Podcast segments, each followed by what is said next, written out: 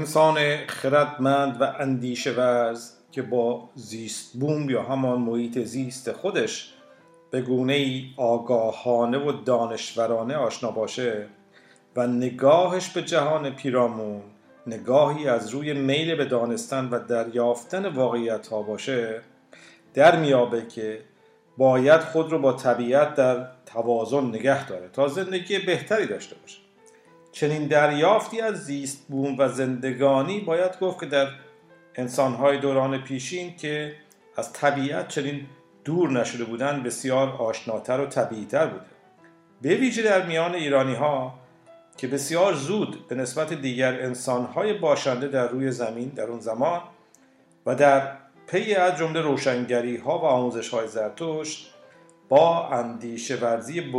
بنیادین و برهانی یا منطقی و خردمندانه آشنا بودند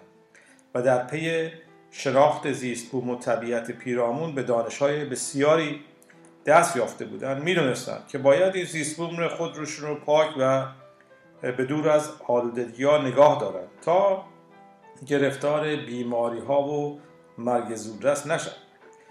پیامدهای چنین شناخت و آگاهی های خود در فرهنگ مردمی نشون می‌داده. و این گرامی داشته زیست بوم و طبیعت تا به اندازه ای بوده که برای نگاهبانی از اونها حتی خدایان و ایزدانی هم گماشته می شدن که شاید امروز به اونها به شکل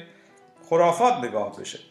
که البته به گونه پندارگرایی یعنی با تصورات آمیخته شدن در اون بوده. اما یک پرسش از خود بکنیم که آیا انسانهایی که در اون زمان برای نمونه آلودن آبهای پاک رو گناه می‌دونستند به زندگی خود بیشتر خدمت می‌کردند. یا انسان امروزه که تنها با خرافاتی به نام سود و منفعت زودگذر و مادی و چه بسا با چراغ سبز گرفتن از برخی باورهای دینی خود رو در بهره کشی از زیستبون مختار می‌دونند هرچند هم که ناخداگاه بدونند که این سرانجام به نابودی خودشون می